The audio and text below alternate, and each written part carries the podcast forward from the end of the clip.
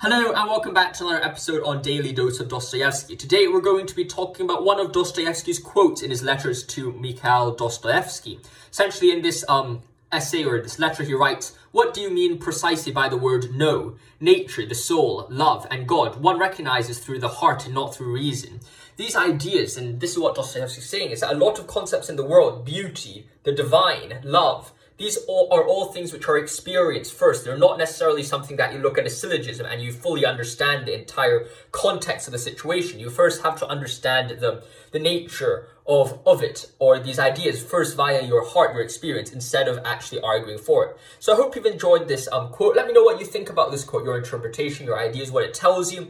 And if you enjoy more of this content or want to know more about Dostoevsky, let me know in the comments below. And also like and subscribe so you're kept up to date with everything that we want to do on this channel. Stay safe, my friends, and I'll see you in the next one.